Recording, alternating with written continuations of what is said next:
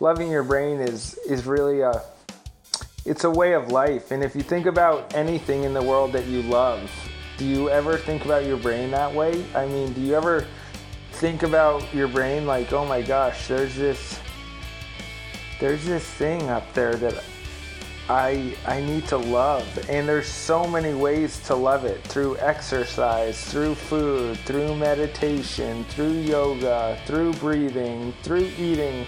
Kind of endless ways and constant things that happen every single day in our life where you have a decision. Hey guys, this is Kevin Pearce. I'm a former professional snowboarder and the survivor of a traumatic brain injury, and you're listening to Heads and Tails Podcast. Welcome back to the Heads and Tails podcast. I'm your host, Kevin Som, and each week I bring you an inspiring athlete story of perseverance or expert knowledge in the field of sports health and safety. Just like flipping a coin, you can't control what happens to you in sports or in life, you can always control how you respond. This is my response after suffering a traumatic brain injury in a high school football game, and I hope it leaves you feeling both inspired and informed. Welcome back to the Heads and Tails podcast. This week we have former pro snowboarder who also sustained um, a traumatic brain injury at the end of his snowboarding career. Um, that was just shy of the 2010 Winter Olympics. His name is Kevin Pearce, and he's also the founder of the Love Your Brain Foundation. Uh, and they help to try to help people better understand, you know, their most vital and fragile human organ, which is their brain, which I fully am, am aware of. Um, so, Kev, you want to start off by just talking about like how you got into snowboarding and what you love most about the sport? Yeah, totally. Right on. Thanks so much for having me on. It's uh snowboarding has always been super special to me and a huge part of my life. And I grew up with three older brothers. I'm the youngest of four boys. And I was always kind of like any other younger brother, always wanting to be like my older brothers and, and do what they did and be like them. And they were uh, into snowboarding from a super young age, and I wanted to copy them. You always want to copy exactly what your older brothers are doing. So I was copying them and doing what they loved, and then realized that snowboarding was this out for me. I hated school. I was awful at school, right? Like school was the worst thing in the world to me because I believe a lot to do with my my learning disability. I'm I'm very dyslexic and so I had the I had this opportunity where I could snowboard and then I started getting really good at it and it started like being something that I started to make money at and really became something that I saw as something I could do where I didn't need to go to college and I didn't need to take that same normal path that everyone else took and I've always been a lot different in my in my entire life I've always wanted to do things different and going snowboarding was a lot different than going to college and then I then I started winning. I started going to these contests and I started winning them, like the biggest contests in the world. These ones over in Japan and in Europe and in Norway and I started winning all this money, and it was like, I don't. This is what I can do, and it became like a, this reality that I could, you know, make a living from snowboarding. And then I started beating Shaun White, and Shaun's that guy that's everyone's out again. Everyone's everyone's out to go for, and then I started winning and beating him, and it was like this, this almost like unreal feeling and like it wasn't even like it was happening that I could go and I was never thought I was going to be able to do that and then I like became the best in the world at it.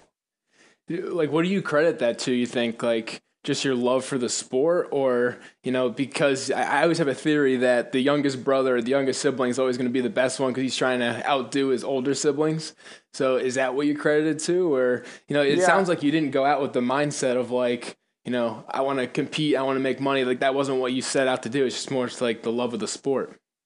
Yeah, I would say it's it was a lot about my older brothers and always wanting to beat them and be better than them and always just having that competitiveness where I wasn't going to settle for for average and I I fully took that into snowboarding and completely transformed what I took from my brothers that I took to the slopes and to the hills and i it it's so worked for me and then at the same time that's what i've taken to recover from this severe traumatic brain injury that i sustained on new year's of 2009 it's been this this mission to to never settle for average and to never be okay with just you know healing mediocre, but instead to to know that I can and I will heal my brain to the fullest potential. That's that's awesome, and I, I watched the your your documentary, The Crash Reel, recently. And for anyone listening to this, definitely go check that out because it's really an inspiring story. Just to kind of see how your family was involved and the support that they gave you and how hard you, you push yourself and, and wanting to get back and losing that identity. So definitely I'll put that up in the show notes for this episode. Um, but since we're, we're here, can you kind of take us through that accident? And, you know, you said we, we were talking before how the week before you, you suffered a concussion. So, um, yeah, so Kevin and I both had second impact syndrome. So, uh, Kev, can you just kind of tell us your story? Yeah, so uh, the crash reel, you just touch on that. I'm so proud of that movie, and I'm so amazed at what is able to come of that. And I so urge anybody out there listening to go and to take a look at it. You know, whether you have been up on the mountains and you've been on a skis or snowboard, or you don't, you could care less about snowboarding in the winter sports. You're gonna really take something away from this movie. It has a lot about my brother David, who has Down syndrome, and his whole role in my recovery and then my mom and dad and all that they did and then Adam and Andrew. And it's just really more a story about the power of what a, a really positive supportive family can do for somebody going through something super hard and really tough times. And it, it was incredible when, yeah. Yeah thanks man. It is. It is so incredible and i'm so proud of it. And i mean it starts when i'm what like 10 months old and then just ends a couple years ago. So yeah i was amazed at how much how much footage you had. It, it, like it definitely makes the story you know? Yeah they said that they got uh, lucy walker in the whole film team at hbo got footage from 230 different people to make that movie. Wow that's that's quite the production. Yeah they had like 20 terabytes or something of footage just kind wow. of Incredible. All right, so so let's uh let's talk about that initial concussion that you you sustained. I'm I'm assuming during training uh, prior to your second impact syndrome. Yeah, so I'm psyched that you bring that up because that is one part that is that is kind of the only thing that's not in the crash reel, and that's the kind of the only part that's missing of my story and that nobody really knows about. And so on December 23rd, 2009 was the first Olympic qualifier. In an Olympic year, they have five contests, and it's your top two results out of those five events. And my first, the first contest I did was in Copper, Colorado, and I got a bad concussion there on December 23rd. And I kind of was able to hide it, and I didn't let anyone know because I didn't want them to tell me I couldn't snowboard anymore or I couldn't ride. So I fully hid this concussion. And then my accident was on December 31st, 2009. So only a week later did I have this second impact. And that is, you know, one of my main missions now in life is to share this message that if you do get a concussion, which so many of us are, and which is happening so widely around the world, that you need to allow your brain to heal and you need to give it the time to to rest and recover. And that's what so many people aren't able to do because they don't our brains don't give us the information that we need a lot of the time and they don't tell us what's going on unlike any other part of our body. You know you break it. Have you broken any bones uh, I broke my collarbone once, but it, okay. It was, so yeah. so just use that as an example. When you broke your collarbone, you knew it was broken, right? Your brain was telling you how bad it hurt. Yeah. Exactly. Yeah. Yeah, and you were like, "Damn! Like there's something wrong in my shoulder. Like my collarbone is." not how it's supposed to be. But then when you break your bone, for some reason, our brain, our, when you break your brain, for some reason, our brains aren't able to give us that information that they can give us when we injure any other part of our body. And your brain doesn't always know when it's broken. And so it can't give you the information that you need to to heal it always. So for me it's been what has allowed me to heal the most is there's a lot of things, but one has been listening to the people around me and understanding that I don't know everything and that although I might think I know everything and that I'm the best and that I'm, you know, this unbreakable person, that listening to my mom and my brothers and these people that have a better perspective and my dad giving me this information that that I need that I'm not able to get has been the most important for me. Yeah, that, that's awesome, and that's super evident in in the crash reel for sure. So, can you talk to us about you know after you sustain that second impact syndrome, what um you know physical, what was the most difficult parts of your recovery? You know, physically, mentally, and emotionally. Well, it was it was pretty pretty unknown there at the first you know bit. I was in a medically induced coma for the first five days, and then I spent the following 36 days in critical care at the University of Utah, and I have no memory of that first month. I have absolutely no memory at all of being in Utah for an entire month in critical care, and it's not until I was flown to the uh, to Craig Hospital in Denver, Colorado, that I was able to, you know, start remembering things vaguely and really starting to understand. But never, not for months and months, was I able to understand how much this brain injury was going to impact my life forever. And there's not been one single day since December 31st, 2009, that I haven't been reminded of this brain injury. And I've healed so much and I've come so far, and yet my I still am working so hard every day on healing my vision, and that's my biggest issue today is uh, having double vision. And for anybody that is able to listen to this, I guess the real message here, and what I hope that you can all know and understand, is that whether your brain is injured or you haven't injured your brain, and you know somebody with a brain injury, that they will never stop healing. I'm seeing a doctor right now in Chicago at a place called the Mind Eye Connection, and she is telling me that there's no question that she'll be able to fix my vision and I'll have single vision. And um, she doesn't know when because the brain is so unknown and healing is so unknown but she she totally believes that without question. With the with the different ways that we're going about it right now that it will 100% be healed yeah, I mean, I, I had double vision when I first was in the hospital with my injury too, so I could I know how frustrating that that could feel. But fortunately, mine went away pretty quickly after that. And I remember in the crash reel, you said that at one point in time, it was like you were had the eyes of like a fly, where you saw like six different you know pictures yeah. in your vision. So, you know that that's got to be crazy. I'm sure you were wondering, like, is this ever going to go away? You know? Um, yeah, it's insane. And I've had when you watch the crash reel, you'll see I went and got that eye surgery uh, at UCLA, and the the doctor there, she was a really amazing surgeon and did this incredible job on my eyes. But then at the same time, she goes in the crash reel. She says it. She says, "You will never have single vision in all gazes. You will always have."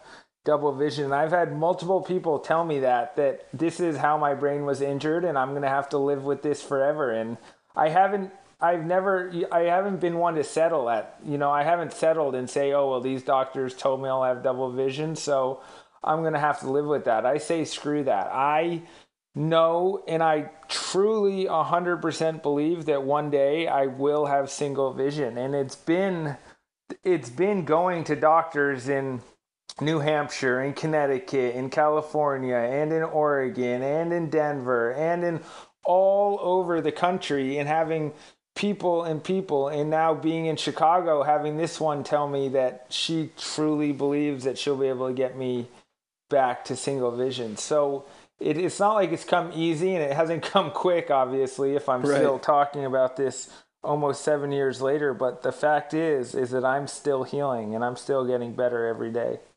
That's awesome, and I, I, believe too that one day you'll just wake up and it'll be like, holy crap, like everything's yeah, fine. Totally. Yeah, that's that's awesome. Yeah.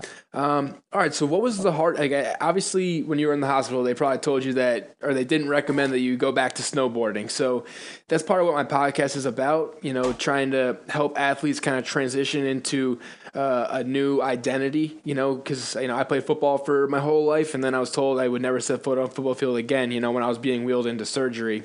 So, um, like, what, what, how was that transition for you? I know from the crash reel, you know, you, you, were tempted to go back a few times, and the whole time I'm like, no, I'm like, what are you doing, dude? Like, come on. Yeah, well, I a lot of the time for me, I wasn't willing to accept it, and I my brain was telling, giving me a lot different information than what my family was seeing from the outside and what the doctors were seeing and I didn't believe anybody. And I because of my brain was telling me that I was fine and that I was all good I thought I was going to be able to to get back on the slopes and compete in the X Games and go back to the Olympics and I was going to have no issues. What the hell were they saying? I couldn't do these things. And it wasn't until that moment that I got back on my snowboard 2 years later was I able to really understand how badly I had been injured and how badly this brain injury was going to affect my life forever. And it wasn't until that moment till I, it really sank in that okay, my life has been changed forever. Wow. I mean, and plus like like you just said, you go from being like the top of the top like people dream of being at that level of success at anything whether it's snowboarding or a sport or a job like you were at you know the peak of you know success. So, and then it all comes crashing down with this one injury. So, how did you kind of adapt mentally and emotionally to that feeling, just knowing that you know you you got so far, and then now you're you know a hundred steps back from from there? Yeah, it was. That was probably one of the. Uh, that was not probably. That was definitely one of the hardest. That was the hardest thing, without question. Of this, of coming to terms and coming to realization that the thing that I had loved that I love most and that I was best at, not that I did love most, that I do love most, snowboarding, that that was stripped away from me and that I wasn't going to be able to do that in the same way that I was doing it and be able to live the life that I was once living. And coming to coming to terms with that it still is tough for me and being around my friends like I am right now and being with Danny, who's going to New Zealand tonight to go snowboarding. He's going down south, going because they have snow in New Zealand, so he's flying down there for the next month to, to ride and not. And that's what I used to do. It was all year. You just chase the snow, and not being able to do this and to do that anymore has just flipped my life upside down. So I've had to figure out something new for me. Do you think that being around like your friends who still snowboard and being fully immersed? I mean, you you're from Vermont, right? So obviously it's kind of hard to get away from that kind of environment. Do you think it makes it harder on your recovery, or do you think it, it makes it easier? No, I don't think either. I think that for me, I've come to accept that that is no longer my life, and that I I'm not gonna snowboard competitively anymore and I need to let go of that and I need to right. move on and figure out what's next for me. Okay, so we're kind of get getting to what, what you are doing next. Um, yep. But before we get to that, so you're so you're so you are snowboarding a little bit, just not competitive like you used to. Yeah, exactly. Just still up there, uh, doing it safe and smart. You know, always wearing a helmet and always just being in deep powder. Where if I do take a little, you know, fall, that I will just be in the in the big cushions of the powder that that's very safe. All right, cool. Um, so what was it like the first time when you got back on on the snowboard, or was it like just? Uh, it sucked. It was awful, and it wasn't until that moment that I rode down that I realized, okay, this is for real. Like I really am not able to do this. Like I felt right. like having snowboarded for as long as I did, starting at four years old and being 28 now I, I, I, I got good and I knew how to do it. And when I got back on it, it was almost like I didn't know how to do it anymore. Right. And it, was hard for me to watch like during the crash reel when you were at that point. Like I felt for you, man. So, um, I'm glad that you've kind of found a new outlet with the, the Love Your Brain Foundation. Cause you, so can you kind of explain to the audience, you know, what your, your mission is? Yeah, totally. So that's where I'm at now is trying to do everything I can to teach the world and people that have gone through and have suffered from brain injuries is how they can love their brain. And when I first heard this, I didn't really understand it at all and I kind of laughed at my doctor when he told me I needed to love my brain and I thought it was the dumbest thing ever and I was like I had no interest in it. And then as we got deeper in it and I spent more time with it and started to understand it, you know it's it's actually a way of life. And when you hear love your brain love your brain foundation you think of this foundation. But in fact loving your brain is is really a it's a way of life. And if you think about anything in the world that you love do you ever think about your brain that way? I mean do you ever think about your brain like oh my gosh there's this there's this thing up there that I I need to love and there's so many ways to love it through exercise, through food, through meditation, through yoga, through breathing, through eating. Kind of endless ways and constant things that happen every single day in our life where you have a decision and you can make a choice. Okay, I'm going to go eat that I'm going to go eat that banana or I'm going to go eat that Snickers bar. You can choose. And usually you go to the Snickers bar because our brain's telling us that candy, it tastes good, right? Sugar's good. Right. Sugar, you know, but in fact, sugar is poisoning and sugar is so bad for us. And then at the same time, when you listen to me say this and you're on this show listening to this, you're going to say, oh my God, I love sugar. I love candy. Everybody loves sugar. And I'm not here to tell you to stop eating candy and to cut sugar out of your life because that's impossible. But instead, to maybe cut back on it. And when you do have the choice, to make the choice of taking and picking the thing with less sugar because of how bad it is and, you know, being healthy and being smart. And so instead, it's just kind of changing your lifestyle a little bit, you know, putting a helmet on when you get on a bicycle, not being stupid. And that's really what I'm doing now is living the the smartest, you know, healthiest, safest life, but at the same time I I have a lot of fun and I, you know, I get to do a lot of cool things and I am so happy and I am so, you know, thankful that I've been able to get to where I have, but it hasn't been easy and it hasn't been without a ton of work. Yeah, man. I mean, I love what you guys are, are doing. Um, what treatments kind of helped you the most during your recovery process? Like you mentioned a bunch of like, yeah, changing your diet, exercise, and stuff like that. So, what's helped you the most in, during your recovery? Uh, you know, I think it's been my attitude and working as hard as I have at every single thing that has been put in front of me. And, you know, at the beginning stages, it was with the physical therapist and the cognitive therapist and all of those rehabs that I was spending, you know, six to eight hours a day doing every day in, in Denver for three and a half months. And then it was taking that home and continuing to, to, to make all the right choices to heal my brain in all the, the most possible ways I could. All right, awesome.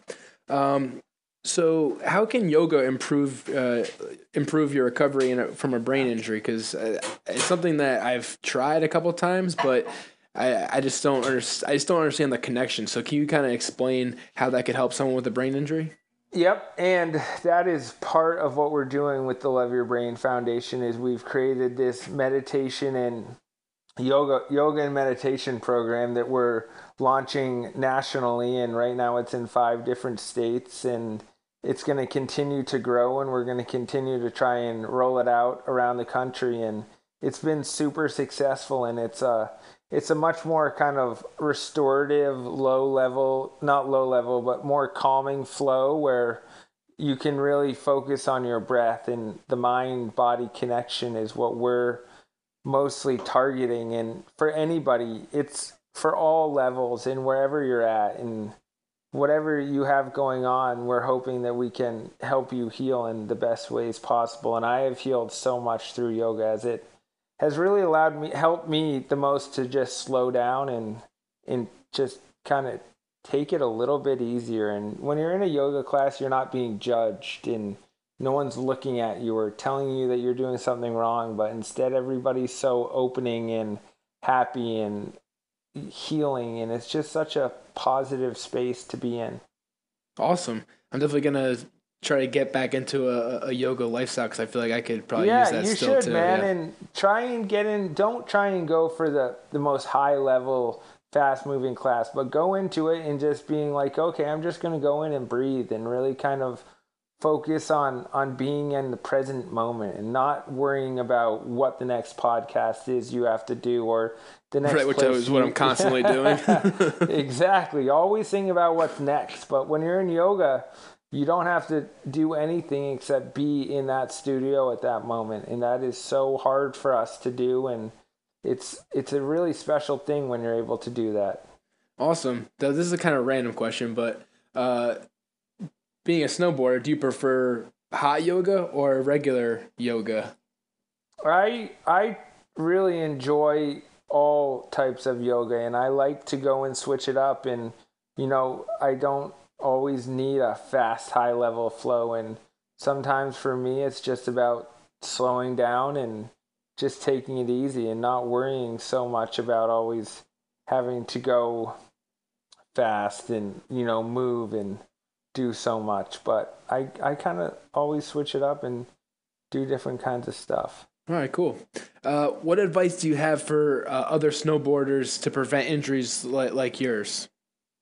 Uh making smart decisions and you know injuries are going to happen and i think to prevent them is impossible but you can make the right choices so maybe they won't be as bad. And if they do happen to know that there are ways to heal and that we're all going to face some sort of issues in our life and if you haven't yet you will. I i can promise you that. And it's not about what you're facing but how you deal with it. And i feel like i've found a good way and through this foundation of how we've been able to help and support and continue to to guide and to give the information to help people heal has been incredibly powerful.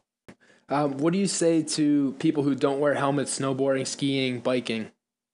Um, I'd say you're insane. I'd say it's absolutely crazy. It's like not wearing a seatbelt in the car. It's just, I don't know. I feel like we're so lucky to be able to get out onto the mountains or get out on our bikes or even just to get outside is such a luxury. And if you're going to do it, why not be smart about it and be safe exactly. about it so you can continue to do it and continue to. And that's the exact those. point. Yeah.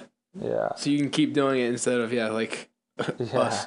Um, but all right. So I feel like there's a, a, culture of toughness, you know, in the sport of snowboarding. I, I, just from watching the crash reel and stuff, like there's always that pressure to go bigger, faster, stronger, harder on, you know, all your jumps. So, how has like the sport of snowboarding kind of addressed this to make the sport safer, or, or is there still a lot of room or a lot of improvements that need to be made? Um, I think that it's moving in the right direction, and it is you know people are becoming more aware. Number one about helmets, and you know about making safe, smart decisions. But you know, action sports are it's it's what kind of almost what comes along with it. And if it's not a, a TBI, a traumatic brain injury, it's going to be a concussion or something's going to happen. And it's about dealing with it in the right way and making the right choices after it does happen. Awesome. Is there like one thing that you could think of that would make the sport safer that wouldn't like take away from the excitement of the sport? Um, that's a hard one. I don't think that there is one thing. No, yeah, because that's kind of like the nature of the sport. It's like football. Yeah, it's like yeah. you can make you can make football safer if you take the hitting out of it, but then it's not football anymore. So, um, yeah. all right. And then I have another question that I, I, didn't ask. I didn't send this over to you in the beginning, but I, have uh, thought of it. So, how has Dave Mirra's death been affected or affected the extreme sports community? Well, I think that it was. It's been clear that his death and you know his suicide is all because of the amount of times his his brain was injured and the amount of you know hits he hit he got to the head. And you know I I think that it's it's such a hard one because it's it's after seeing how people are starting to be affected after this long term is is kind of scary and it's kind of crazy of what it can do to you and you know how invisible it really is because from people that I've talked to, you wouldn't really know that he was in that place, that he was ready to do that, and that it just kind of happened. And it's just insane of how little we know about our brains and how little information there is and how complex and complicated they are. But it's cool because to be in this space right now of doing this and how much is behind it and how much we're working on figure trying to figure it out and I believe how much will be figured out about it in you know the next whatever it might be 10 or 20 years is is really cool to to be a part of it but we're starting to wrap up here but what other injuries did you have along along the way during your career i'm sure you know, by trying to try out new moves and stuff that you got hurt pretty frequently. So besides the brain injury, were there any other injuries that you had to come back oh, from? Oh yeah, oh yeah, that's part of it. That's part of these action sports is injuries and recovering from them. I, uh, you know, I definitely broke my wrist three times. I've I've sprained my knee. I never blew my knee out, but I've broken both ankles. I've I've broken a shoulder. I've I never, you know, blew my knee out, but like I said, I did have a couple, you know, bad hits. So it was kind of constantly dealing with injuries. And if it wasn't breaks, it was sprains. And it was something that would, you know, come up that I'd have to deal with. And I always was able to deal with those and, and recover. And this has been one that I have been able to deal with, but I'm still recovering from, you know, this this far out, almost seven years later, I'm still recovering. Almost That's six aw- years. Yeah. Awesome. Um, so where can people find you and, and support the, the Love Your Brain Foundation?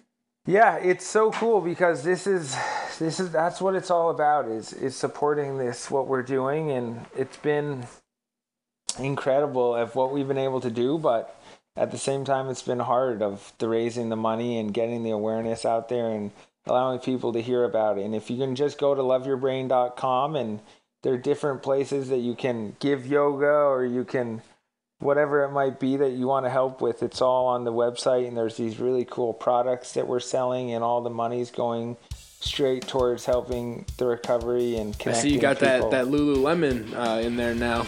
Yeah, yeah, we've uh, they've been absolutely incredible. That's big time. Yeah. with them. Yeah, they are so special and such an incredible company and have been such a huge supporter of ours. That's awesome. Uh, and then last question: What's your personal definition of perseverance? Uh, I think my personal definition is to never to never stop and to never quit at average, but always to continue working and to always put everything you can into it and to never you know stop just because you feel okay or things are going all right but always to keep working and to continue fighting. Thanks so much, Kev. I really appreciate it, and I appreciate what you guys are doing with the Love Your Brain uh, Foundation. And for anyone who's listening to this, it's a must see. You have to go see the crash reel. It's like extremely touching, and to see you know where you you went from when you were hurt to where you are now, and how you've kind of matured, you know, and dealt with that identity crisis that I know I have. Um, and I know I, I always I don't know too many people like us who survive second impact syndrome, so it's always cool talking to another survivor, and we all have similar struggles along the way. So I appreciate you taking the time to, to share your story. Hell yeah, thanks for having me on, man. Everyone go check out loveyourbrain.com and see all the amazing things we're doing, and thank you so much. This has been great. No problem. It'll go all up in the show notes.